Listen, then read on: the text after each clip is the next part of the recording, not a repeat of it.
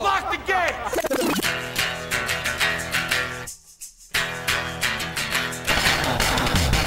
Are we doing this? Really? Wait for it. Are we doing this? Wait for it. How? What the fuck? WTF. And it's also, eh, what the fuck? What's wrong with me? It's time for WTF. What the fuck? with Marc Maron. All right, let's do this. How are you, what the fuckers? What the fuck buddies? What the fuck sticks? What the fuck nicks? What the fucksters? What the fuck rakers? How about that? How about that? This is Marc Maron. You're listening to WTF. This is my podcast. Hey, Craig Gass is on the show. Craig Gass, known for his work on the Howard Stern Show, and also known for uh, one of the, uh, I think, probably the best Sam Kinison impression in the business, if that means anything to yous, which it does to me. Uh, and also has a hell of a story. He'll be here later. He'll be here. Uh, he'll be ju- just ahead, just minutes ahead on your machine, on your equipment. He's he's here later on your equipment, just minutes ahead. Uh, thank you all for all the amazing feedback on the new season of Maron on IFC. I appreciate you watching it. I'm very proud of it. And as I've told you before, it's uh, it's a little tricky for me to be proud. And it's hard for me to buttress criticism. There hasn't been a lot of criticism, but it's interesting to me that almost every episode of the new season, someone will say, like, this is the best episode yet. And then some other idiot will go, well, this one wasn't that great. And, it, and I start to realize that a lot of criticism is not criticism at all. It's very tricky to support it with some logic or intelligence. It took a long time for me to realize a lot of criticism is not unlike projecting. They're just projecting their shitty life onto you, you know, in order to make a point. Why does something strike somebody one way and somebody something strikes somebody so completely different? Well, obviously the the the random factor there is they're both individuals bringing their own truckload of garbage to the table. And how do we arrange that garbage? And what uh, what garbage in me does this trigger? Now, obviously, I'm referring to garbage as the bad things. The good things are just ice cream and cotton candy and jelly beans. So if you're bringing ice cream, cotton candy, jelly beans, and uh, and and maybe some some patchouli to the table, that's different. You can organize uh, that however you'd like. But if you're bringing just a big truckload of garbage, like you're just a garbage barge floating through your personal ocean of self, lost, where does this garbage go? Well, I think I'll dump some of it on Maron's show. Even though I dumped jelly beans and cotton candy and, and ice cream on it last week, this one this one deserves some garbage, and I think I'll go. I'm going to dig around a little bit to the bottom of this barge and find the the oldest garbage I can find because that seems to be what's being irritated. Here you go. Here's some garbage from my past on the table, and that's my criticism. Bleh. I'm not saying I prefer cotton candy, ice cream, and jelly beans, but you know it's funner. So uh, I did some things this weekend. I did some things this weekend because I had a friend in from out of town. Pow! Look out! Just shit my pants. JustCoffee.coop available at WTFpod.com. Uh, I've been uh, I've been dating somebody and and a, a, a bit, and it started uh, in Texas, and then it became uh, then we skyped, and then uh, she came out for a couple days a few a couple weeks ago, and we had a nice weekend, and then we skyped, and then she came out for uh, a couple days this weekend, and we do things. That's the interesting thing when you have someone in from out of town, you realize, holy fuck, I don't do anything in the city I live in. Nothing. I do nothing. Do I go to shows? No. Do I go to museums? Not really. Do I go to tourist attractions? Nah. So she comes into town, and I, you know, I want to talk about this. Uh, the interesting thing I found about the the future in the future we're living in. Uh, for a, for for a period of time there, when we were skyping almost every night, you spend more time talking without uh, distraction or weirdness when you're actually not there. You're actually just on the on the computers together, just talking. And I found that like, wow, this is a serious boundary. This is like this is one of the best. This is a this is a modern boundary. For a while there, it was we were categorizing it as a sad future movie, but it's sort of a it's it's a real boundary. It gives it enables you to actually have a conversation and then you know kind of go away. But anyways, she came to town and we uh, we went to the movies. We went to Venice Beach. I haven't been to Venice Beach in a while. I wanted an ice cream. I wanted a soft serve ice cream. I wanted to go to Venice Beach. And I'd forgotten what's amazing about Venice Beach. It's like it's not like a beach anywhere else. It's not like a beach in Florida or Hawaii or even in Texas. Venice Beach is some sort of strange, multi-ethnic global clusterfuck of weirdness. The beautiful thing about Venice is it's just packed out with people of all kinds, not giving a fuck what they look like, and some people pushing the edge of not giving a fuck of what they look like. Some people being complete full on freaks. A lot of things for sale. Hey, would you like a sage bundle? How about a shitty painting? How about a henna for your face? Hey, look at look, here's another shitty painting. How about some of these? This is my big idea about sculpture. How about one of those? You want one of those? How about an ice cream? Yeah, I have an ice cream. And then we walked on the beach, and, and there's those moments where you're like, well, this is it, man. This is the big payoff. This is what we're doing. This is what makes life worthwhile to be able to walk on the beach without too many worries unless I make them happen. That's the interesting thing about me, if you want to call it interesting, is that even when I'm walking on the beach, if my mind has any free time, even though it's beautiful out and I can see Malibu in the distance and I'm with somebody I like and I'm just walking on the beach, uh, my brain will go like, fuck, what's wrong with my computer? How does that play into it? Fuck, what's wrong with my computer? Why don't the how come my backup drives aren't showing up in my finder? Dude, you're on the beach. Look look, you see infinity. You see the horizon line. You see where it just falls off the edge of the earth. You see the one thing that uh, that's been provided us by the universe that's supposed to be a calming influence and and sort of spread your shit out in your brain, kind of make it float for a while or go away. Look at that. Look at the sailboat. Fuck. I got to call Jeremy over at MacMan. Dude, look at the beach. No, maybe I should text Jeremy at MacMan now, now. Dude, dude, relax. No, it's nice. I mean, I like it and everything, but I, I don't understand my computer. So I'm walking on the beach and we're doing things. And uh, I'm just sticking my head in stores. Like, I got you know, I, I don't even like this necessarily like the stores. There's, uh, on Fairfax Boulevard here in Los Angeles, there's just uh, there seems to be like nine or ten stores that only sell skateboards and, and baseball hats of different kinds. There's literally five stores there, that skateboards and baseball hats and skate T-shirts. But I'm still sort of fascinated with that for some reason. I like hats. I would never wear a hat, but I want to see the hat. It was like looking in galleries. So I just, as we were walking down Fairfax, I'm sticking my head into places. And she's like, You're weird. And I'm like, Why? And she's like, Well, you just stick your head in. You're just sort of like, you know, hi, I don't really want to come in. I just, you know, I want to just kind of judge and just, you know, you know not uh, engage, but just stick my head in. Well, yeah, I mean, that's, that's, that's what it's, that's what I do. And, and I go, Well, why do you think, uh, why do you think I was weird? And she goes, Well, yeah, because, uh, you know, I said, What's the difference between me and you? She goes, I have boundaries. And you're like, I have questions and and that really is a, that is the sort of difference uh, the questions over boundaries. If i go into a restaurant and i see something i like you know i'm going to be that guy. I'm going to be that old jew. I've always been that guy. It took me a while to jump that line. I mean you can pull the the server aside and go what's that person eating? Or if they're close enough you can go like what is that? What is that you're eating? And it's such like an old jewish lady thing to do. But i you know maybe i'm an old jewish lady. You know like what's that you're eating? Is it good? Is it good? It's nice? You like it? I don't know. Maybe i'll get that Maybe I'll get one of those. Uh huh. And I'm that guy. I don't have boundaries, I have questions. And that's what I learned from from my weekend. All right, my friends. All right. I've done enough. Things are fine. I'm happy. My show is on Thursdays. I'm going to share with you now uh, my conversation with Craig Gass.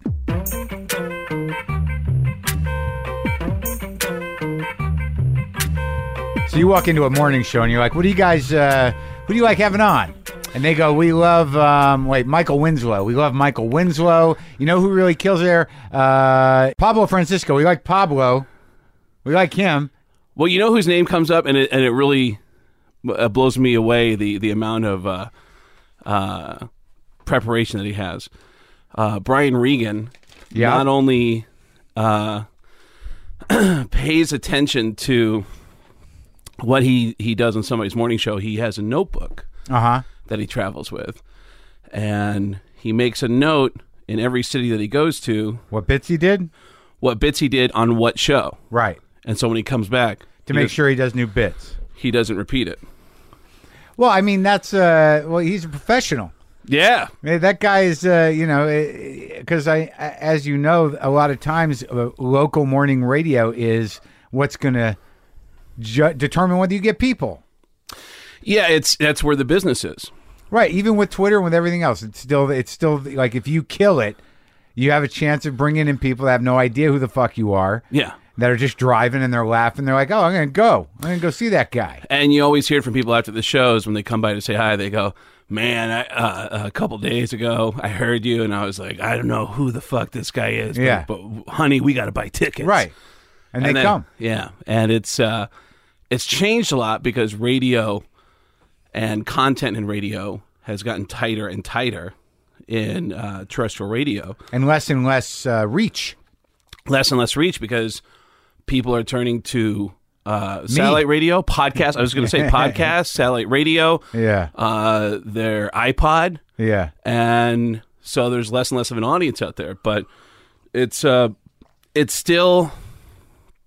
I like getting up in the morning and going out and I like going to do morning radio sometimes. I mean, it's, I sort of dread it, but if the uh, if the crew is good, it can be a good time. I mean, Yeah. there's some guys you're kind of happy to see when you go out there, yeah, right?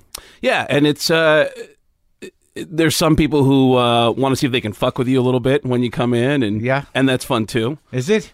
Yeah, of course. I mean, because I've been working with guys who fuck with people for years. You know, Yeah. like like uh, What, like Howard? like Howard, and you know, and it's uh, so I'm I'm okay to roll with it. I don't take myself that seriously. I think I think it's a lesson you learn is to not take yourself that oh, seriously. you've never gotten pissed off over something that you, you've never been sandbagged. no, Oh, that's good. because as soon as they start insulting me, I have enough. Uh, humility to step back and go. You know what? I don't even like me either. So it's you know. But so- do, you, do you do you generally just snap into a voice? No, I. Uh, it depends on what kind of radio it is. Like top forty radio, I'll go in and I'll, I'll do voices because that's what they like to hear. Yeah, Uh, if I go into a rock station where I'm more comfortable, yeah. I'll tell stories about the people who uh, who we all listen to that I've managed to have some really uh, embarrassing moments with, and uh, Like who? um, like uh, like Gene Simmons, Yeah. uh, from Kiss, who I do an impression of uh, that uh, on the Howard Stern show. Every time we had a music guest in the studio, Yeah, I would constantly interrupt them as Gene Simmons yeah. and try to sell them shitty Kiss products, Yeah. which was just like a goofy thing. and uh, like we'd have like uh, uh, everyone from like Coldplay to Yeah. big rappers to Paul McCartney. Uh-huh. And in the middle of their interviews, I would interrupt them and start uh, jumping in with um, uh, Gene Simmons saying, You know, if you go to kissonline.com right now, we can show you with a pie chart how the Beatles stole everything from Kiss. and Paul McCartney look at me and go, Who the fuck are you? Yeah, Uh, you know.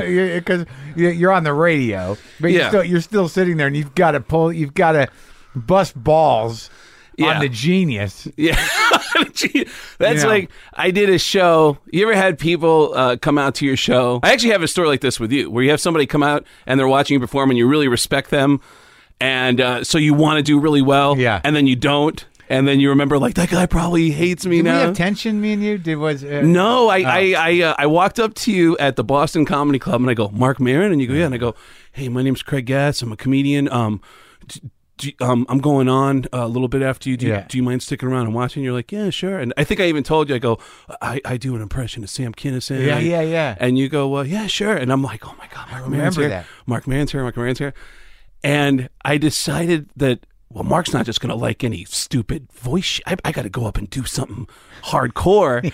and I, I had an idea that I'd never tried on stage before. Yeah. And I thought, uh, that's what I'm going to do. Yeah. I'm going to go up and, and and go fucking over the edge. Yeah. And Mark's going to be like, man, this guy's got balls. And I ate my nuts yeah, for like 10 minutes. yeah. And respectfully, you sat there the whole time watching me But eat you closed shit. with Sam, right? I think I did close with Sam. Because yeah. I remember hearing the first time I heard Sam, uh, first time I heard you do Sam, I'm like, holy fuck, that's too creepy.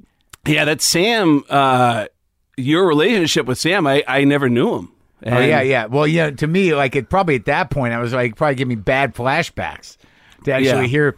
It's really about the way he talked. You know, it's funny that you say that because in LA, when I do Sam Mm-hmm. on stage, people don't, uh, they, especially when I do it at the comedy store, they don't, appl- they don't go like, what? Like, there's always like a Jesus Christ! like people just kind of feel weird about it. Well, yeah. Well, oh, you mean like the people that work there and stuff? yeah, yeah. Well, it's it, that place is haunted with him, and I, Yeah. I wonder how. I mean, I guess uh, a lot of people remember him. I don't think he really gets a, a fair shake in terms of uh, the guys that uh, that should be remembered. I think he sort of outlived his thing in a way, even though he died young. He became sort of pathetic towards the end. Yeah. And I, I don't think people really remember him as as the amazing comic that he was. That first record, dude. That first fucking record is crazy.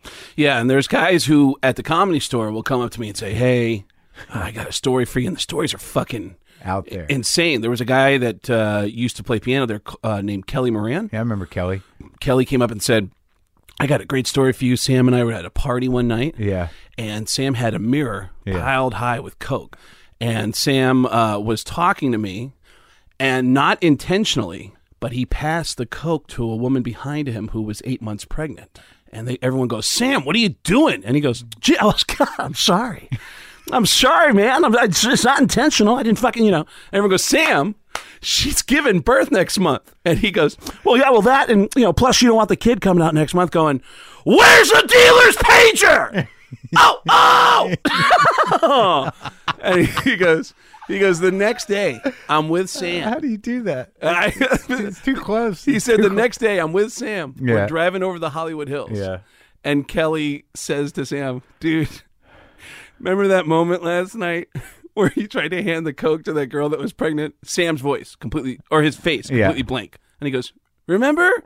The girl, she was she was pregnant, and you tried to give her the coke, and then Yeah. and what was the line you said? You said, "Oh, yeah, that great line." You said, uh, "Yeah, yeah." Plus, you don't want the kid coming out going, "Where's the dealer's pager?" Ah, ah." And he said, Sam just looked at him and went, "Oh, did I say that? I'm going to write that down. I'm doing that on stage tonight. That's a great bit." Yeah, yeah, yeah. It's that fucking weird cadence. It, yeah, because he, uh, you know, he really talked like that. Like that. it. It's not so much the screaming part, which you know, which people can do, but you've got the whole the, the cadence of that weird uh, accent he that, had. voice. We go. Wait a second. wait a second. Yeah. Where's my sponsor? Yeah. yeah, yeah. I, I, I always had, uh, and I, I don't know if you know this. So I'm just gonna. Well, your Gene Simmons is pretty solid too, man. I mean, uh, like that, that. He sounds like an old Jew, and it's weird that what I find with impressionists is that if they're really good, they'll make me notice something about the person they're doing. Where you can actually, because I think your brain actually naturally does that. In order to do a, an efficient impression, I, I think you you find what characterizes them, uh, you know, through their voice.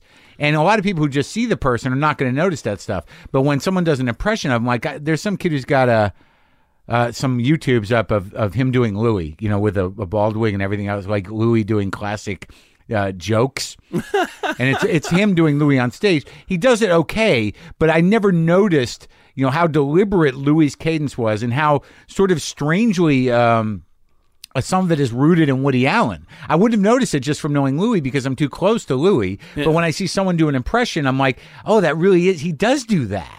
Yeah, that, and that's uh, sometimes somebody will do an impression where they don't. Uh, it's not strong, Right. But they exaggerate one thing that you go, shit, yeah, that guy Right. does do that a lot. Somebody. Well, is know- that as, as somebody who does impressions, you, you, do you when you see a bad impression? I mean, because I think like a lot of times bad impressions are marked by the fact that they they over they over hit Right. a thing. right? Uh, but sometimes it, it that becomes that still resonates so huge that Yeah. that becomes the standard to go by. Like Dana Carvey has impressions that he's done Right. of George Bush and of Regis Philbin that to this day people kind of go from Dana Carvey out. They Yeah. they start with uh you know uh um uh, not gonna do it, not Yeah. gonna do it. Right. To you know, and then and build out from that. Or from Regis, it's it's Dana's Regis Right. that people start with. Right, right, but it, it- but it, the, but that sort of rip that's not really doing your own work in a way. Yeah, it, it's true. And uh, Who do you think the best impressionist was? Uh, well, there's some impressions that are amazing. Frank Caliendo's uh, John Madden impression Yeah. is flawless. Yeah. um, and I love hearing great impressions. It's, it's like beautiful music to me. Um, And uh, you know who does great impressions? Who? Norm Macdonald. Oh yeah, Norm Macdonald does an impression of, and I love random yeah, impressions. yeah. Super Dave Osborne. Uh huh. Uh, Norm Macdonald does an impression right, of Super Dave right. Osborne, and uh, I think he even does an impression of uh, of Mitch. Uh huh. Because I remember Mitch told me that that he uh, that that Norm did an impression of him, and uh, but I've always been able to do any kind of voice that I hear because of how I grew up. My entire family is deaf. Wait, now, so what do you mean your entire family? My mom, my dad, my sister, They're all deaf, they're all deaf. congenital deafness. My mom was born congenitally. Uh, she was born completely I've deaf. only talked to one other person that has this. that uh, whose family stuff. Is Yeah. it a comic? Yeah, Is it? Moshe. Oh, okay, yeah. Moshe Kasher's parents were not only Hasidic or Orthodox, but they were deaf as well. But he didn't become an impressionist, though. But he does. Um, his laughter is really loud and, and deliberate. Wow. I, I don't know what it must be like. So, well, what kind of household was it? What did, did they meet each other at deaf school? Yeah, my mom was born completely deaf Right. Mm-hmm. from a birth defect. My dad was born with all of his hearing and then lost it when he was a kid. He got into an accident that uh, popped out his eardrums. Oh my A- God. And so he had to go to deaf schools. That's horrible. For the rest of his life. Yeah. Where he met my mom at an Yeah. all deaf high school. They fell in love, got married, had my sister first. My sister's born with my mom's genes completely deaf. And then I'm born with my dad's genes with all my hearing. Yeah.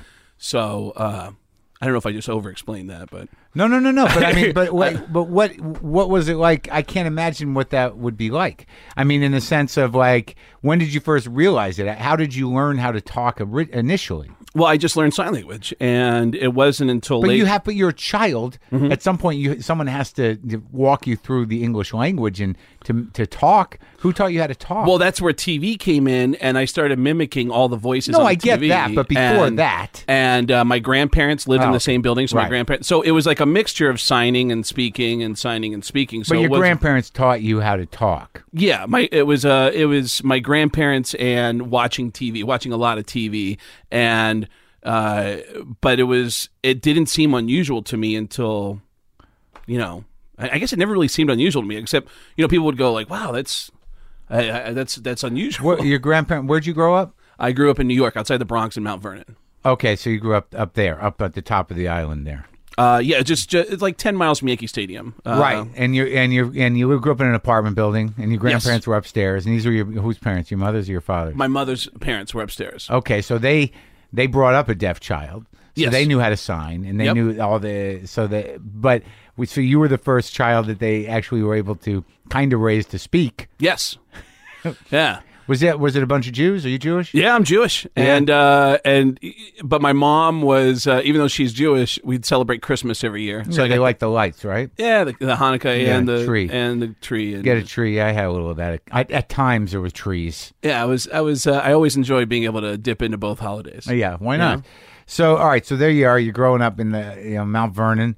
Your parents are deaf, and uh, so you weren't. So signing is second nature to you. Yeah, it's uh, although I spell everything out, almost everything. Oh, so you're not hip to the the new symbols. I I Did that don't get added later? Yeah, I, I, I started doing fucked up symbols, and my mom never corrected me because she understood what I was saying. So she never. So whenever I see deaf people in distress, Yeah. I always like to help. Yeah. I always like to come over and go, and I'll start Does signing. this, has this happened to you? yeah, yeah. Well, like uh, deaf people trying to communicate Oh, right, with right, police right. officers, Right, right. like, uh, or and I'll walk in and go, "Hey, I know sign language." Yeah, So, yeah, and then, yeah. Okay, and I'll go, "Hi, Yeah. I know sign language," and, Yeah. I'll be able to, and I'll sign it to them, Yeah. and they'll go, "Oh," and they'll start signing really fast, and I'll Yeah. go, uh, "Wait, w- hold on, what? Yeah, what? yeah, I don't yeah, understand. yeah, yeah. Go, go back. Can Yeah. you spell it? Yeah. Can you? Okay, can you S T? Wait, can you bet S? No, can you start again? Yeah. S T.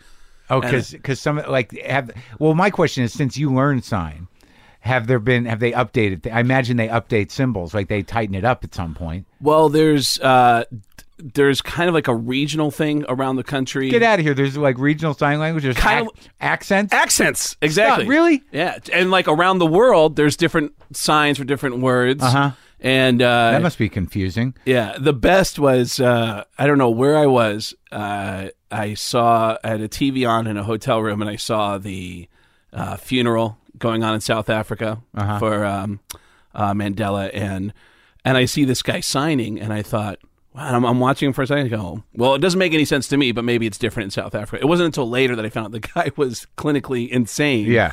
and none of his signs made any sense Right, to right, any right. deaf Yeah, people. yeah. But and that was hilarious to me. Some of some of the best deaf jokes I've ever heard were from deaf people. What are they? Um, my sister took her out to dinner a couple weeks ago, and she said she signed to me, "Do you want to hear a good joke?" And Yeah. I said, "Yeah." And she goes, "Me too." And I was like, "Oh, that's great!" and she goes, "Yeah, it's you know, it's whatever." She kind of waved it off like, "Ah, it's kind of hacky," and I was like, "Hacky? That's that's awesome!" You know, and and uh, and it's funny to me that people want to be protective of people with handicaps, Yeah. Yet people with handicaps are They making jokes about their handicaps. That, well, that that is an interesting thing. I I think that on some level, that it's sort of like uh, some sort of guilt. You know that people diminish the handicapped person's entire identity by uh, protecting them uh, preemptively, or, or or you know thinking that they they know. I mean, they've got to have a, a, a sense of humor about it. of course, And they and, and they've got to you know there's a certain pride in it after a certain point I would imagine Yeah, there there is something um, about laughter getting you through things that Right. people don't understand. They want to be protective and, and say, "Well, you know, these people need protection." Nobody needs protection. or, or that you need to be polite in a way that you wouldn't necessarily be polite, you know, in deference to them. Yeah. which I think is condescending and, and a little deme- demeaning. I I agree. but you know, we're not always the greatest judge of sensitivity comics. I mean, if we were, I think we're all very sensitive, but it's hard to know, man. I think we're all sensitive, but I think even even someone like Brian Regan Yeah. can tell you a really fucked up joke. I remember Brian Regan uh, on O and A. Uh, they pointed out, you know, Brian, the thing about you is is you're hilarious, but you never curse. And he said, uh, No, I actually I do say uh, motherfucker in one of my jokes. And they said, You do? And he said, Yeah, it's a joke about butterflies. And it's like, you know, it's goofy, but it's like everyone, I think comedians have sensitivity, but um, it's very strange. I think things have changed in the last 10 years, especially with Twitter, because everyone has a voice and everyone can contact you and go, you know, you suck or uh, that's not cool. You can't say that. Uh, Well, how it- dare you? Yeah, there's there's more of a, an immediate, you know, cultural dialogue about uh, offenses. You, you know what I mean? It's still up to the comedian. You know, if you want to fight the fight, you fight the fight. Uh, no one's denying you the right to do that. Have you ever gotten exhausted for fighting the fight on a thought that you either uh, did on a radio show or on stage? Have you ever had a fight to where you just thought, it's just, it's too much? Yeah, over the retard. Really? Yeah, I mean, it wasn't so much a fight, but you know, I had to really weigh it out. You know, you, you, you, the question you have to ask yourself is, what's it worth? What's the point you're trying to make? Are you just saying something because you can say it? Are you saying something to provoke a reaction, or or are are you uh, you know honestly think that it's a you know it's an important joke? And and my joke was really about the word retard and and what it used to mean to us, and and what it's grown to mean to uh, to that community is that you know I like the the angle was you know I would I would never call a retard a retard, right? you, you know, but That's but beautiful. well, yeah, but it's it's wrong, but like it, it's wrong minded because the truth is is that I think Nana mostly it's it's it's a family of people who are who are uh, I don't even know what the the proper word is for people that were once called retarded, intellectually uh, challenged or whatever Right. it is, mentally challenged, but you know they it, it hurts them. So is it really worth it? you know to to do it but you know that word is like it's so it was so part of the culture but that doesn't mean it mean it's right you know it's like the word tranny now it's tricky man Tranny's offensive to people? yeah I, it's, the a- first I'm hearing of that. It's offensive to the transgender community. See, once the what you're talking about is true. That once uh, you know the, these channels of communication are open and public and more accessible, is that communities that may have been overlooked or, or gotten short shrift or or not identified as communities now have a voice. So transgender people find tranny to be insulting. but they'll call each other trannies. Well, maybe I, I don't know. I And mean, black people call each other the N word. Well, I mean, but it's- I, I don't know if they all do that. I mean, occasionally I'll call a Jew a filthy Jew or Yeah. Jew bastard or you know, but it's not it's not by you know I don't do it often. I, I just feel like that you can say anything as long as you make a strong argument for it. And if you um, want to make the argument, if you if you want to make the argument, and yeah, it can be exhausting. You can from from the jump with that word.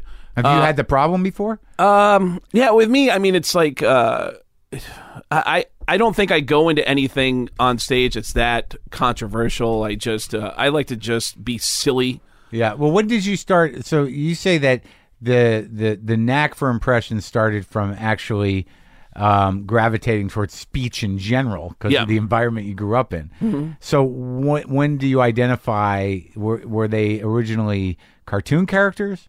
No, it would be like uh, just people who I really admired and Yeah. watched a lot of would get stuck in my head, like uh, Muhammad Ali, the Fonz. Oh, really? Yeah, guys, and then uh, and then over time, I, and I would always just. Um, How old are you? Uh, I'm 40. I just turned 44, Okay. and uh, over time, I just I just had this knack for like picking up weird voices, and I never got an accent. When uh, did you realize that? I mean, when did you start using it to to your advantage, so to speak? Uh, from the time I was like four or five years old, I would do impressions for my family who are deaf, but the impressions Tough didn't. crowd. Tough the- crowd. the- but the impressions didn't involve voices; they would involve just mannerisms. Yeah, mannerisms. I would just do like, all right, here's Grandpa.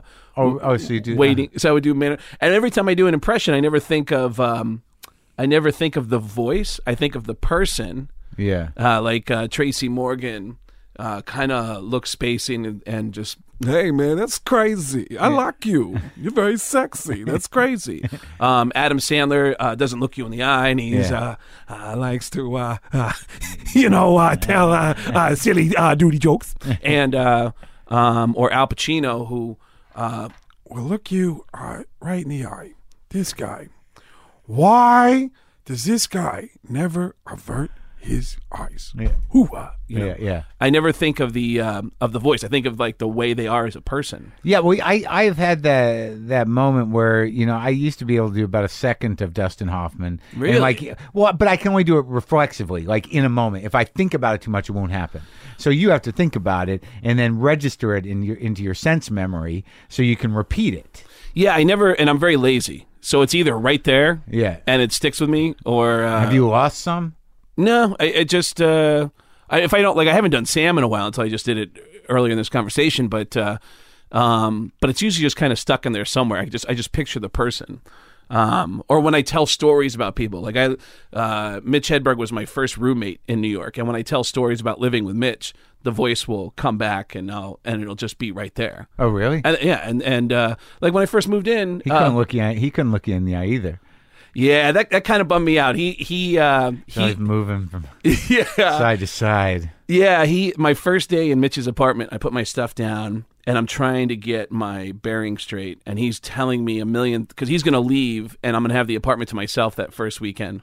And so he's telling me where everything is in the neighborhood and then he goes, "Oh, eh, hey Craig, um, this is a map of the New York City subway." And on the back of his front door was this huge map of the New York City subway which the first time you look at it, Yeah. it's very intimidating. Uh, Yeah. There's a lot of yellow and blue and red, Red. lines Yeah. going every direction. Yeah. So I'm staring at the map, and he goes, "So that's how that works." And then he walked away, and I was like, "What the fuck?" Like, you know, How'd you uh, meet Mitch? What year was that? I met Mitch. I remember when he moved to New York. I met him in 95 uh, in Seattle. I opened for him in probably 94, 95. There were guys that would come to town like you, Patton Oswalt, and Mitch Hedberg. The people would go, Oh, you got to watch these guys, Yeah. these guys.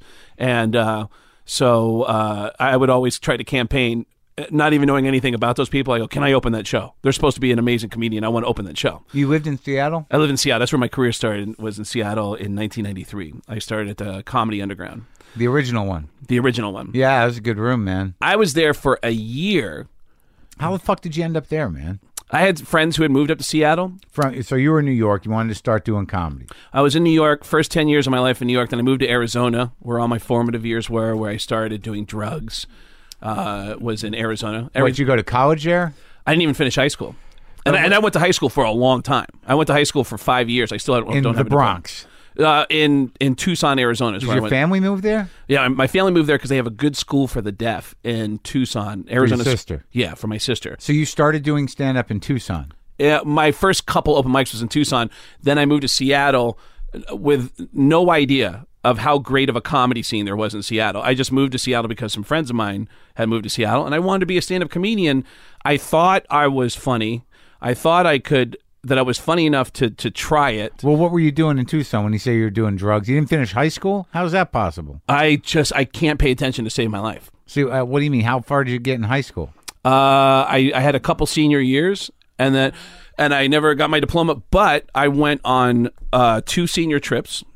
Yeah. Uh, I, I go to the uh, uh, high school reunions for each of my senior years. I attend all my reunions for all my, each of my senior. I know it's. I, I enjoyed the social aspect of going to school. So people were happy to see you. You weren't some sort of wallflower. They all knew you as Yeah. the guy that went two senior years. Which, by the way, is what is one of the reasons why I feel like I don't um, relate to a lot of comedians. I love people. I love being around now, people. wait a minute. I mean, you know, uh, some of them do, right? I, I feel like a lot of comedians are introverts and uh, They like hanging around with comedians. Yeah, they like hanging around with other comedians, Yeah. and, and but socially, uh, a lot of comedians are not, you know, uh, as uh, enjoyable to be around as you would think. Well, I think that a lot would of comedians think like they. It, it, what I noticed not too or recently is that you know we have a shorthand about what we can talk about and how we talk about things, and you know really more ninety percent of the time, if you're hanging around with comics, you're hanging around with brilliant guys. Yeah. It's just a it's a fact. Yeah. And and there's quick, there's there's smart, and they're you know, and then when you start hanging around with civilians. And they're making jokes and stuff. You're like, all right. Well, especially when they make jokes along the lines of, I know Jim Norton has made a, a couple observations about the people who say, uh, like, oh, watch out for this guy. This guy is a real cut up over here. And it's Yeah. like, uh, you know. but uh, and and by the way, hanging around with other comedians, I think, is the greatest benefit and joy of doing Yeah. what Yeah. I get to do. I, I can't believe that I get to hang around uh, these people who I admire Right, so much right. and get to spend time with. But um, but yeah, it was in Arizona that I got a really bad drug habit. That uh, what kind? uh, cocaine was really cheap, Yeah. really cheap, and really good. It was really pure. What, like what, 60 bucks a gram? Uh oh, 40 bucks a gram. 40, 50 bucks a gram and pure. Mm. Really, really pure. And so I just started doing tons of coke. I can't and then I moved to Seattle. The, So you're like, what, 18, 19 years old? 14 is when I started. 14 and then um and then I moved to Seattle and then it gets heavier. What, how old were you when you moved to Seattle? 23. So for nine years in Tucson, what what'd your your poor parents do with this fucking drug addict, high school dropout who can talk? Well, like anybody else with drug addicts, uh, you kind of turn the other cheek and you you, know, you kind of like They didn't put you didn't go to rehab? Not until I I moved to Seattle and I got a job with insurance, and I had this embarrassing moment where I called. I, I had insurance for the first time. I was working a job that had insurance, and I said uh, I have a drug problem. What was the job? uh, I worked at GameWorks, which is like um, it's a glorified video game arcade. Uh-huh, uh-huh. And uh, but they had this great benefit: if you work here, uh, we'll give you uh, health insurance. Really? Yeah, so I got health insurance. It might have been six months before the health insurance kicked in, but I had health insurance for the first time In and I- Seattle. in Seattle, Was that at a mall? um, it- it's in downtown on uh, Seventh and Pike, Uh-huh. and I uh, called my insurance. Um, said I have a problem with drugs. And I said, okay, we'll talk to the mental health line.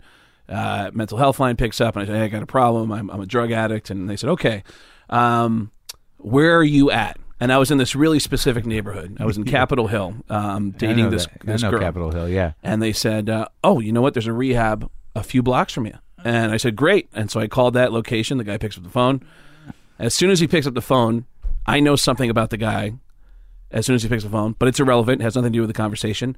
So I confess all my sins. It's the first What do you time mean you know something about the guy? you can tell as soon as he picks up the phone, you already know something about the guy as soon as he picks up. And at the end of the conversation, he says, All right, well, I think we're ready. Uh, I do have one more question, Craig. Um, you are a, a homosexual, right? And I said, I'm a homosexual. And he said, Yeah, you know this is this rehab is for homosexuals. And I said, I I didn't know that. And he said, Your insurance didn't tell you? And I said, No, they just said you're the closest one to me. And he said, Well, that should be some kind of a note on their screen that we, I mean, we're not gay and lesbian exclusive, but we are gay and lesbian friendly. So are you a homosexual? And I said, No. And he said, Do you have a problem with homosexuals? And I said, No. And I said, All right, we'll see you on Monday. And I checked into gay rehab and I, I was there, and it was the best place uh-huh. I could have been. I, I was so fragile, and I was around the most sensitive people I had ever met. And um, the toughest person in that rehab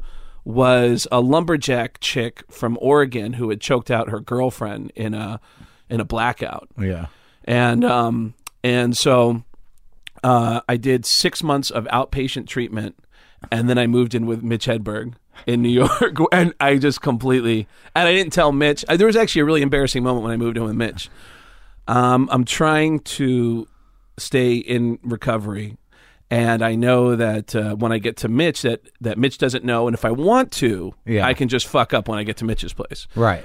And um, one day I was out doing something in the city. I came back to the apartment, and Mitch was really uh, uh, just, oh man, I, I'm, I'm sorry, man. I, I- I thought I saw some magazines in your bag. I was just grabbing a magazine, man. I'm sorry, I, I got into your stuff, and I was like. That's fine, man. You can take magazines. And then I noticed that in between the magazines Yeah. was this AA book, and I was like, "Ah, man." Yeah.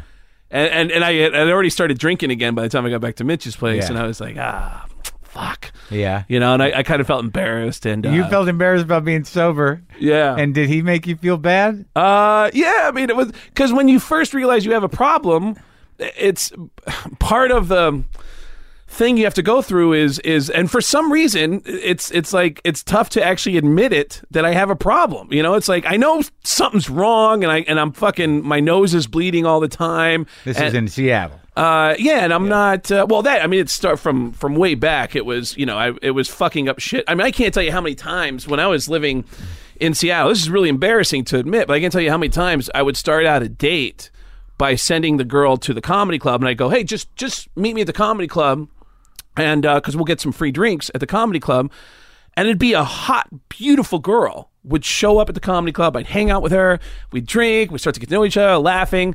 And then the door would open, and the fucking Coke dealer, the local neighborhood Pioneer Square Coke dealer, would walk through, and I'd go, fuck. And then my, my heart would start racing. I go, uh, hang, I'll be right back. Hang on a second. And I go talk to the guy. Yeah. I come back, and I can't tell you how many times I did this. I'd walk back to the girl and go, "Hey, I just realized something. Um, I have to get up tomorrow at 6 a.m. I didn't even realize this. Um, so I got to get out of here. I can't even hang out with you right now. I, I need to listen. I'm going to walk you to your car, and I'm going to get you. Are, are- is this, are you done with your drink? All right, we'll finish your drink, yeah. and I'm going to get you out of here. I'm sorry. And they look at me like, "What are you talking about?" I go, "I'm just. I'm going to make it up to you. When's your next day off? Is it Thursday? yeah. Okay, I'll- well, I'll go out with you on Thursday. But Right. finish your drink. Go ahead and pound that. Yeah. And let me walk to your car, and let me get you out of here. And then and I'd walk them to their car, give them a kiss, and one out of every five girls would come back to the bar Yeah. later an hour just to see, and I'd be in there Jacked. jacked out of my mind and avoiding eye contact, like, oh shit, they're back, you know.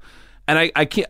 I can't even tell you how many times I did that. That I my know. I, I, you're, you're bringing back memories for me. Just that, the sort of excitement of knowing you're going to get blow. Yeah. That was almost better than the blow. Yeah, and when I found out that there were people at the Comedy Underground that had cocaine, like it was like a year, uh, at least a year or two years of doing stand up at the Comedy Underground before an employee asked me, "Hey, uh, can you help me with something back here?" And I said, uh, "And I, help you with what? I, I want you to help me carry a keg." And I'm like, "Carry a keg." I'm not helping you. And he goes, Craig, just come back here. And I was like, oh, man, I don't want to do any manual labor. And I come Yeah. back and he's got lines cut out on a mirror. And I was like, oh my God. And come to find out that there are people that work here that have it. And I was like, I really at that moment Best, thought, I, I found my home. yeah, home and I had succeeded.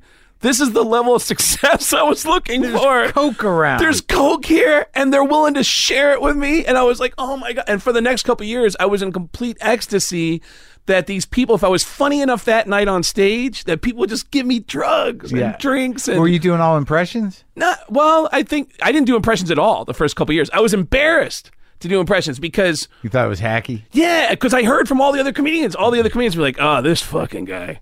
Ah, you know, and and I would go, "Wow, okay, yeah, I guess that's kind of hacky." And there was this feeling that if you do an impression, that you could really just get laughs with no material. Yeah. And so I avoided doing impressions for a long time until Ron Reed heard me having conversations with people and said, "Wow." When did you learn how to do these voices? I go, "Ah, I've always been able to do these voices. And he said, You should do it on stage. I said, I, it's, it's hacky. I'm not. And he goes, Yeah, it, it doesn't have to be hacky. Yeah. If you just do it in a way that's just unique, I mean, you don't have to, yeah, but just put your own touch to it, but make it conversational like you're doing right now. You know, just Yeah. just don't make it like uh, I think it would go a little something like this. Right. You know. Right. And just put your own spin on it. So I started kind of, you know, dipping in a little bit here and there Instead of but- setting it up like that. right. And uh, but man, it was uh, drugs. Getting being able to have drugs. So what's the longest you had sober? Um, right now, uh, Are nine. you sober now? Yeah, nine years. Really? Well, I had a heart attack, so Jesus. yeah. I had, well, I had a heart attack, and then I kept doing coke. I had a heart attack, and Maybe uh, we should work up to that. So, all right. So you're in Seattle. You hit the wall. You Well- go into gay rehab. I go into gay rehab. Then I move in with Mitch in New York. You left Seattle because you didn't want to get sucked back into the blow. No, I left Seattle because I had started. Uh, I was I was doing stuff on the Howard Stern show. I was I was On the do- phone? On the phone, I would do. Stuff how'd he find you? I sent them a tape um, with a bunch of voices on it, and the one they zeroed in on was Sam Kinison, and they said, "Wow, you know, we knew Sam better than anybody," and uh, man, that that You can't voice. tell, yeah, they can't tell the difference. Yeah, and they said, yeah, they actually they actually had a meeting about it. Um, This is after Sam's dead already. after Sam's dead, they had a meeting about it to try to listen to the tape to hear like how did this guy edit a tape of Sam to make it sound like he's talking about current events. Yeah. and they they said, man, that Sam impression. Uh, we, you know, we we uh, really love the tape, and I said, well, I'd love to work with you guys, and they had an idea for me, so I started calling in, and every time a huge asshole would die, yeah. I would put together a piece and I'd call in as Yeah. Sam Kinison live from the gates of hell, Yeah. welcoming this asshole into the into the afterlife. Oh, like who? Like who'd you do? Um, I remember Jeffrey Dahmer Uh-huh. when he died, Yeah. and uh, and then there were some weird ones. Like I remember when uh, Princess Diana died. I said, um, you know, this is really sad, but um, you know, I but she had, you know, but thanks to Princess Diana dying, I have the most kick-ass limo driver. This guy, this guy gets me to my gigs on time. He fucking speeds, you know. Uh, he's uh, he's actually going to be the lead driver in the Thanksgiving Day parade in hell. You Yeah, know? yeah, yeah. yeah. And it was uh, it was so out there, and um, I started writing for the Stern Show, and uh, so I, From and- Seattle. from Seattle. So once I started writing for the show, I called Mitch and said, "Hey, do you mind if I move in with you?" And Or- you you knew him a little bit, or you'd open for him, or what? uh, th- that's the embarrassing thing is I didn't know him that well at the time, yeah. and Mitch was such uh, a agreeable guy. And such What a, year was that? 1998 is when I moved in with him. So it was before he really broke big. Right before. While I was living with him, Yeah. he went on the road and um, I Googled his name one day and there was all these articles. Mitch Hedberg signs a half million dollar deal with Fox. And I'm, li- I'm in his apartment going, what? Half million dollars? So we make plans to go to a concert when he gets home. I said, hey, do you want to go see Rob Zombie? Uh, he's going to be here the day that you get back. And he's like, yeah, man, that, that would be a lot of fun. And he ended up getting material that night that um, the opening act was Monster Magnet. And he used to do a joke about Monster Magnet on stage. So we meet up at this bar across the street from the Letterman show. The the concert we're going to go see is at the Roseland Ballroom next to the Letterman show. And I go, uh, uh, so how, how's it going, man? What's new? And he goes, oh, man, you know, same old, same old, you know. I go, yeah.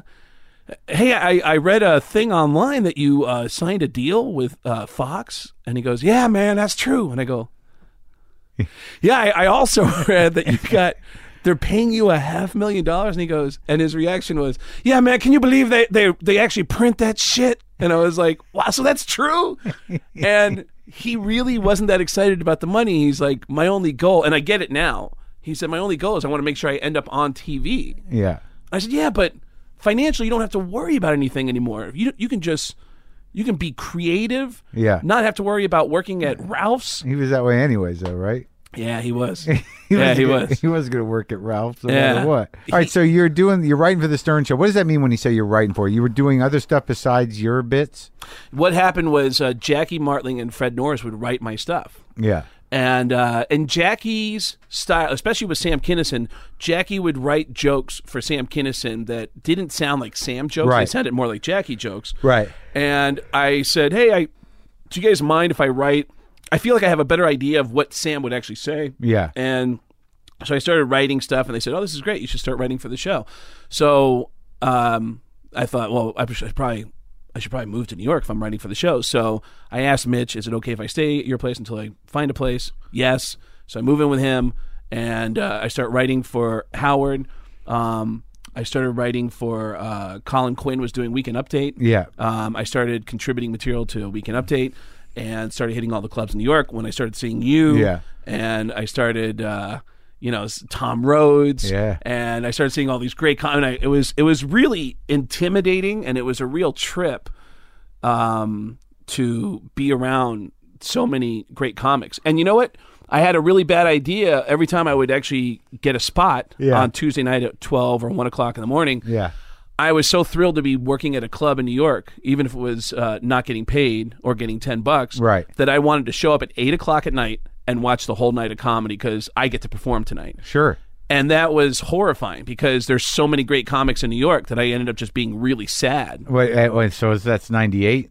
98, yeah. So it was uh, Bill Burr, Patrice O'Neal, Yeah, Attell. uh, Attell. You doing Attell? Um, I I did a little bit. I, I did it on a cartoon once, and I can't remember how it went. It was like a yeah, that's really fun. Yeah. You know, I do one a one word Attell, uh, Attell impression. what? those are my favorites. But so I move in with Mitch, and drug addiction's back on So you were, but you'd already started drinking. How long did you stay sober that first round? a few months. Yeah, yeah. I think I made it to uh, 100 days, which was such Yeah. a big deal to me. Like, wow, I'm sober for 100 days. And uh, and then I remember when I moved in with Mitch, we uh, Mitch took me to a bunch of comedy clubs at night, and uh, and he was uh, it was so awesome. Like he was trying to introduce me to people. Yeah. One guy that was kind of an asshole was uh, Lucien. Yeah. Uh, I had this funny The moment comic strip? at the comic strip. He goes. Uh, I've already got an impression. Of, he didn't even get that far. Yeah. Uh, uh, Mitch, really just being polite, said, uh, "Oh, hey, Lucien. Hey, this is my friend Craig Gass. He just moved here from Seattle." And Lucien looked at me and said, "Mitch, you know how we do things here." And he said. No, I'm just saying this is my friend. Maybe you should shake his hand. And I was like, holy shit. I just felt, I didn't know who Lucien was. Yeah. I didn't know what his relationship to the club was. I just felt really uncomfortable. And Mitch was doing me a solid, you yeah, know? that's that's funny. That's sta- it's just no, it's just respect. Yeah, I'm just trying to be fucking polite here. And uh, and that night at the comic strip, Mitch said, "Hey man, I'm, I'm gonna get some drinks. You want something?" And I said, "Uh, yeah." And I looked around. I hadn't drank in a few months, and I said. Uh, can I have a Jack and Coke, please? And he goes, Yeah, man. And then I kind of, I was looking around the room like, is someone going to catch me? Is someone going to stop me from drinking? yeah, and then yeah. Mitch walked up to the bar, ordered it, put it in my hand, and I'm still kind of looking around. Took my first sip. No, no whistles went off. Nobody yelled at me and then I was back on, you know, and Yeah. for another, what was it, ten years? Yeah, So now though, you're going now. Are you going into the studio with Howard? When did that start? Um, first, it started with calling in. Then I started writing for the show, and I didn't come in until the day that Jackie had quit. I got a phone call. Uh, I got a bunch of phone calls actually. Uh, there was three or four voicemails on my uh, on my answer machine. There was a couple messages on my answer machine. Yeah. I pushed play, and the first message was, "Dude, Howard Stern, Jackie Martling just quit the show. They're looking for new comedians. You should call them." Boop. Right. Hey, man, dude, Howard Stern just announced they're looking for comedians. Boop. Hey, Craig, it's Gary Dell'Abate. Give me a call as soon as you get there. So it's fucking fine. I call him up, and I say, "Hey, Gary, uh, I got your message, man." And he goes, Hey, Craig, how you been? "The first time Gary's ever asked me how I've been," Yeah. and I said, "I've been great, man. I I, I heard that Jackie quit the show." Yes, he did. And I go, uh, "Is that is that what this call's about?" And he goes, Yes, it is. and I was like, "Holy shit! All right." So what do you want me to do? And he said, uh, We just want you to come in, just kind of see if there's some chemistry, and we'll kind of take it from there, man. So you'd never been in the studio? I'd never point? been in the studio. I've been working for the show, getting paid by the show for eight years. Wow. At that point, and I'd never been in the studio. Were they at Sirius yet? When did that start? this is I at mean- K Rock. Right, K Rock. And then I went in and sat next to Howard. Yeah. And Were you uh, freaking out? I, you know what? It was kind of like doing it, it. My goal was the same as doing every radio show, where it was like I just want the three people in the room to just laugh. That's all I want. Yeah. And um, if you make everyone in the room laugh, then everybody listening will be laughing. Yeah, yeah. But but my only goal is to make these three people laugh. And I had so much fun. I really only thought it was going to last two days. Maybe that's why I didn't feel any pressure for it. I was Yeah. like, ah, two days. Finally, I get to come in and it'll Yeah. be fun. Yeah. And that turned into two days a week every week for the next uh, seven, eight months. Uh huh. And uh, it turned Was in, Artie there yet? Artie started coming in, and they would they would have by the end of it, I was in every Monday and Tuesday. Artie was in every Thursday and Friday, and Wednesdays they would rotate somebody out on Wednesdays, and everybody Chappelle, um, uh, Doug would come in, uh, um, Attell, Stanhope? uh, Stanhope would come Yeah. in. Um, uh, Richard Jeni, Kimmel, and um, it was mostly known comics. Yeah, I never went in there. I just did it for the first time last year. I heard it. And it was came in. great. Were you nervous? I, I just I I my only nervousness is what's he got on me, and you know what what he had was something I could certainly handle. Like I didn't know what I think he was going to pull up or I don't remember what it was. What was the thing that he that I was an asshole. Oh, And I was a hmm. jealous asshole. That was what he sort of focused on. But we ended up getting into a pretty serious conversation about, you know, family and fathers and narcissism and this and that. I mean, it was good. I mean, you know, it, you know, no one chimed in for an hour. yeah. It's it's definitely something where you have that kind of feeling going in, like like you prepare, like you're going to the the principal's office. Like I just want to be prepared for this subject to I just up. didn't know if it would be a conversation or whether he was going to hammer me. And he, you know, it it was a, I don't know why I overthought it because I was I I'm not a huge Stern listener, so it was just like meeting a guy on radio. Like it wasn't. It was only intimidating by name. You know, I didn't have any sort of real idea of what he was going to do because I, I I didn't grow up with him. You know. Did you get a lot of feedback after you did the show? Yeah, everyone thought it went great, you know, Yeah. and I think he, I think we had a, a pretty decent conversation. I was happy that he wasn't wearing his sunglasses, Yeah. you know, and and that it, it was very relaxed. It wasn't, uh, you know, I enjoy talking to him.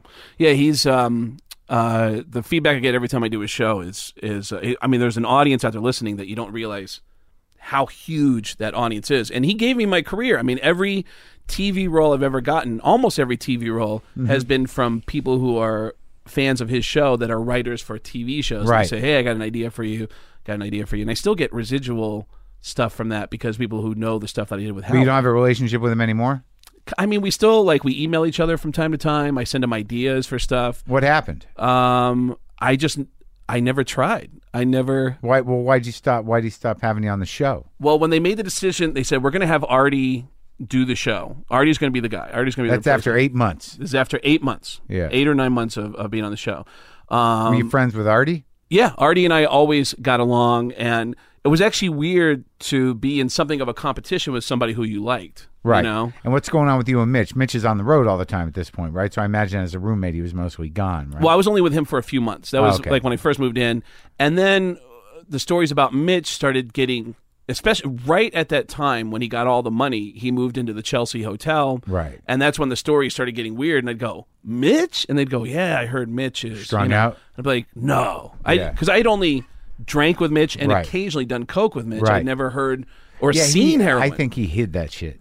yeah, because I I hung hung out and done coke with him, but but I didn't, you know, I, I didn't, eh, I didn't know how deep in he was. That's all it is. Yeah, and I hadn't.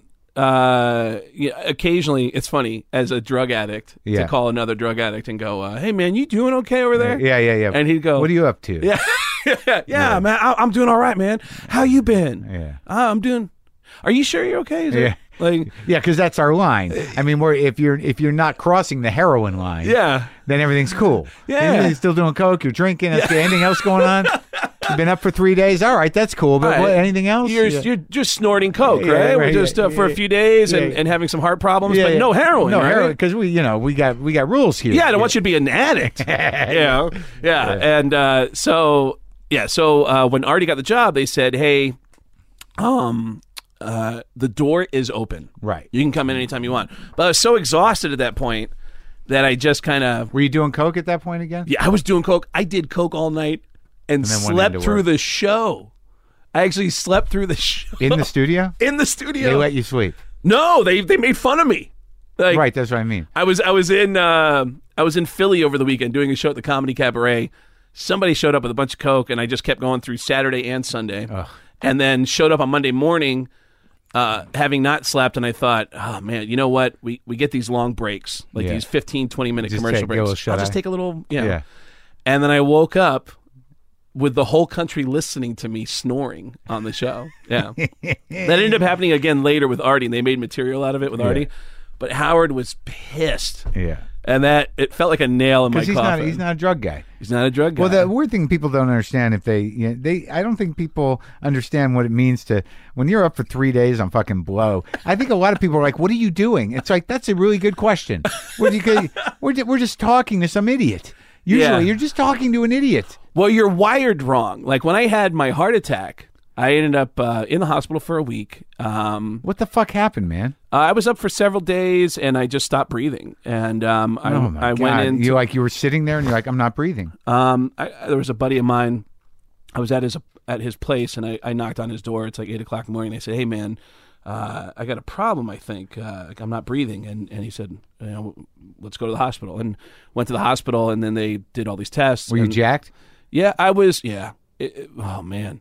Yeah, I was in bad shape, and what? uh, what? What do you mean? What happened? I'm just thinking about how I would feel these heart palpitations, and I'd be like, "Holy shit, what is that? I better do another line." Yeah, And I just kept doing lines. Yeah. And uh, and like that- a like a like a flutter. I get those occasionally now. Yeah, but then my chest is getting tighter. Yeah. that's something I've never experienced before, and I'm having trouble breathing. And I go to the hospital, and they run all these tests, and they and then I hear them yelling for a cardiologist. We need a cardiologist ASAP. Uh, and I go, well, what's going on? They said your enzyme levels are supposed to be this. They're you know 20 times that, and I said, okay. Well, what does that mean? And they said you're having a heart attack. And then um, I started crying because I, don't know like what. I never heard the word. Yeah. Like T- spoken uh, what does that mean? Am I dying? Am I dying right now? And uh, you know, my buddy that's with me, I'm holding his hand and Yeah. crying. Yeah. You know, and uh, uh, they keep me in the hospital for a week. And my trips used to end uh, in cities around the country, working at whatever Yeah. comedy club. My trips used to end uh, on a Sunday morning.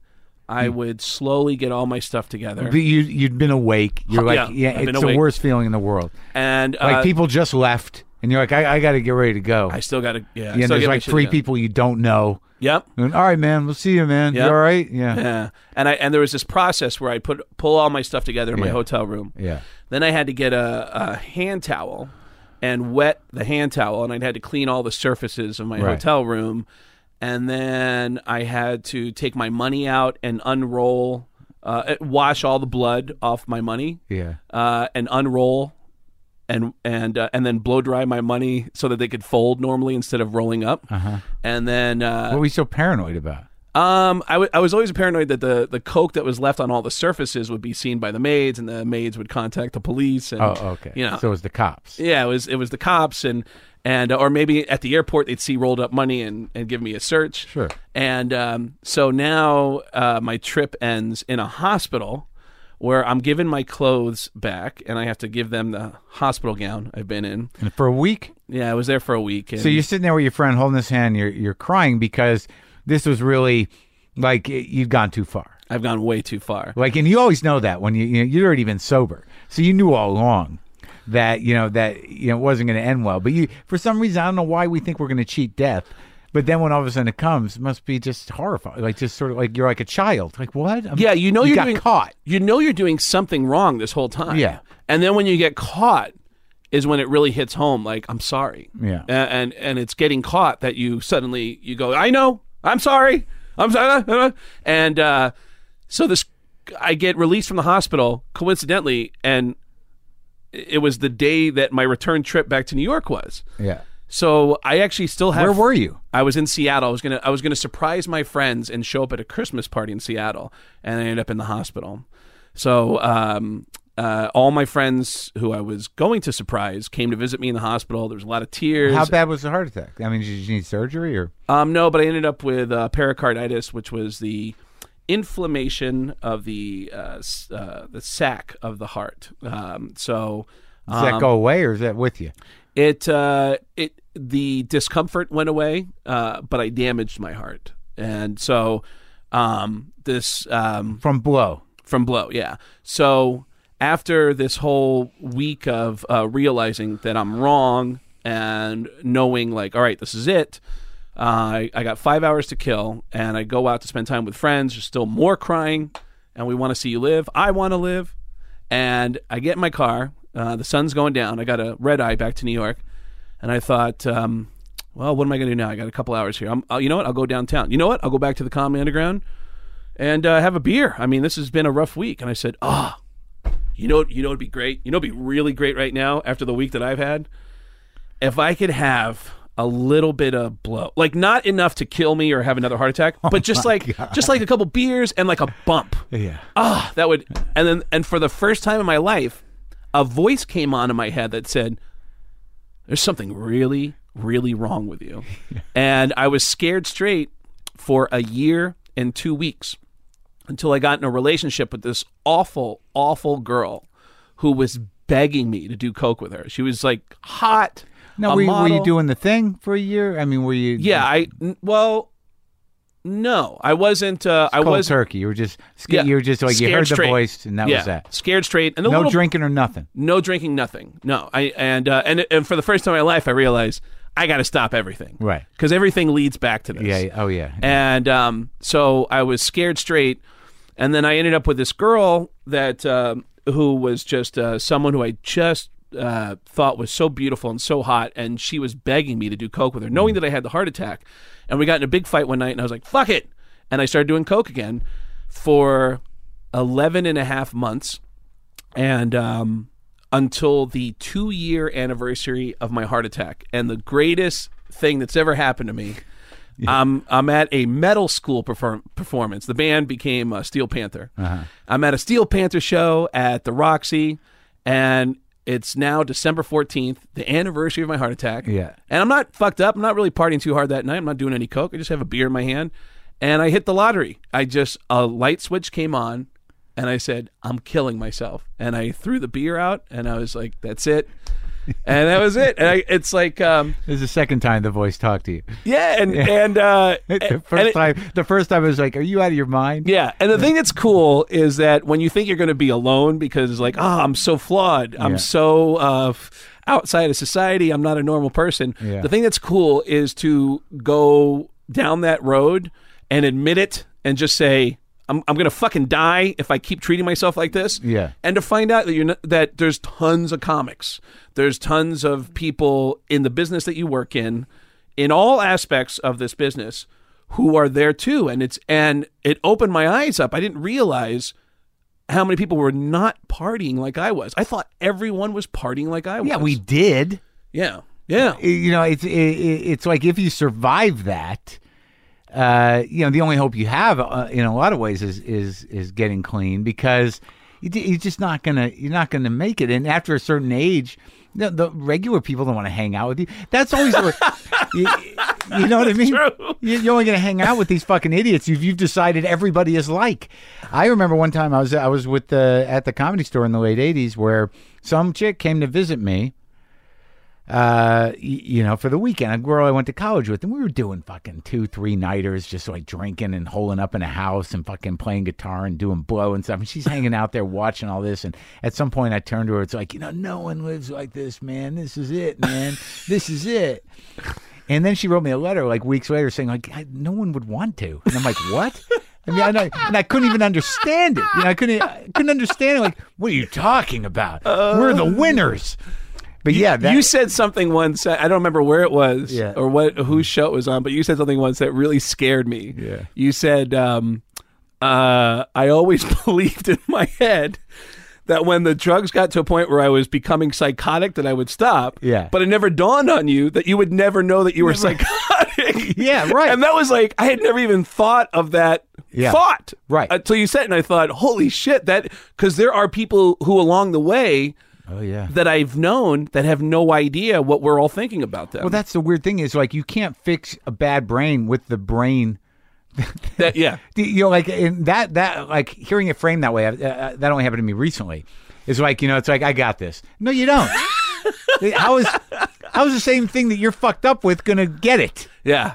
It's a very tricky thing with that, with that, with the denial business and the delusion that comes from that. You know, like, come on, everyone's like this. Yeah, it was. It was. Um, it it bummed me out because the first year uh, after I had that epiphany, like, all right, I'm dying. Yeah. and I need to stop. Yeah. Um, and I really need to stop.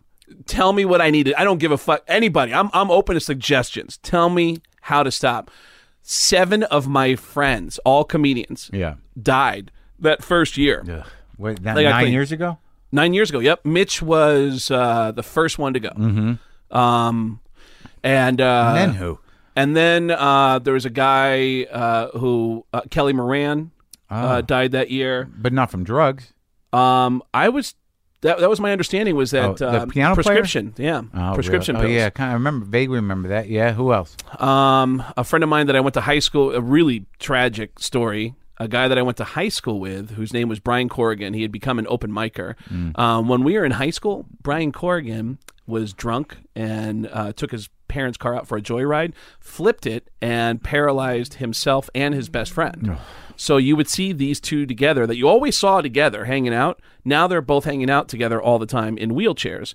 And then 20 years later, Oh, I heard about this. He, killed himself. he well he's doing stand up comedy now in Tucson. He's working at Laffs and he loves doing stand up. And uh, um, they're all partying at Laffs one night. Like, hey, let's let's take it to the bartender's house. Yeah. So they all jump in the cars. Uh, Brian has uh, one of those cars that you can operate with your hand. Yeah, yeah. And uh, he's driving through an intersection at 35 miles an hour, going through a green light. And a guy who had just robbed a 7-Eleven that was also drunk. Uh, was going through the red light at 70 miles an hour Oh, and hit him and, and. T-boned him. So, Oh, God. um, so did you write about that online or something, or did you?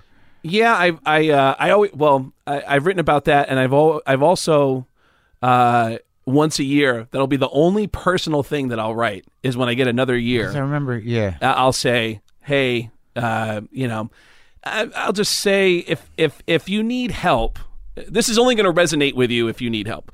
If you need help, I did it. Uh, you have to love yourself, and and then you can be free, and and that's the only personal thing I'll put on. And I, it's very tough for me to click post on that because that's so personal Yeah. and the feedback that I'll get from that is the most intense of anything I'll I'll put uh, all year long. I, you know, I, I, I, you know, I hear it a lot myself. It's just that you know people need to hear it. I, I don't know what the hell it is. So you don't want to say it? You you you're no, afraid? no, I do say it. Sure. Okay. I, I mean, I, you know, like there, there, there's help on the way. There's help available. There's help always there. You know, if you're willing to to reach out and ask for it. You know, and it, it's just. I think that everybody, especially people who are involved in that, you know, very stubborn, and you know, there there's some part of them that wants to protect their ability to do it. Yeah. You know, you're Well, that's you're- what keeps us going in that in that circle is that uh, is that there's this, you know, man, fuck, something's wrong. I need help, and so you start dipping into getting help, and then you look around, you go, ah, yeah, I'll figure it out. Uh, Yeah, it's yeah. okay. I don't want to be got- one of you people. Yeah, I don't want to be one of, and that's from the very beginning. It was like, man, these people are Yeah. fucked up. And then a couple years later, I come back. All right, all right, maybe I need to listen a little more. And I go, all right, all right, you know what? That guy, He's all right. I, I get him, and that guy's all right. But the rest of these people are, Yeah, I'm out of here. Yeah, I'll hang out with that guy. And then guys. come back, and I find myself relating more and more to people until I had to just swallow my pride so much. I had to go, all right, you know, just, just, and there's nothing better than arriving at a moment where you go, just tell me what I need to do. I don't give a fuck what you. I'm listening to you. I just don't want to live like this. Yeah. And uh, I, man, I, I can't tell you how much of a joy it is to be able to travel around the country. And uh, I remember you had a, a thing that you did once on uh, on Conan. Uh, I think I've seen you do this a couple times about how the demons used to be. Oh, yeah, uh, yeah, Coke, yeah, blah yeah, blah. yeah, ice And, uh, cream, yeah, yeah, yeah, yeah. All right, uh, how about some ice cream, some porn, and, and it's funny how I ended up on that path. Like you know, Sure. like wow, you know, and and um, I still have intensity about like you know things that I've always loved, like chocolate milk. Sure. You know. Yeah. And then I'll find myself now. I'll check out of a hotel. And I'll look down the hall and I'll see the, the maids in the next room. She's coming to my room next. Yeah. And I'll look back in my room and I'll go, uh, should I clean this up? Because there's like 10, 12 empty uh, chocolate milk cartons in my room. and it looks like I had a, a party for a bunch of eight year olds in my room. And I'm like, oh, this looks weird. This looks really weird. And then I'll, I'll be kind of embarrassed. And, but it's it's so much better than being than crying and being completely demoralized on a plane thinking like what the hell is wrong with me you know Well, And- congratulations on the chocolate milk thing. yeah, I still have a lot of love Yeah. for for these little things in life, and Yeah. uh, I'm glad you had me on. And uh, uh, I- I just I was just looking forward to just connecting with you. So thank you, I think we did all right. thank you for having me on, Marc. Yeah, it's great talking to you.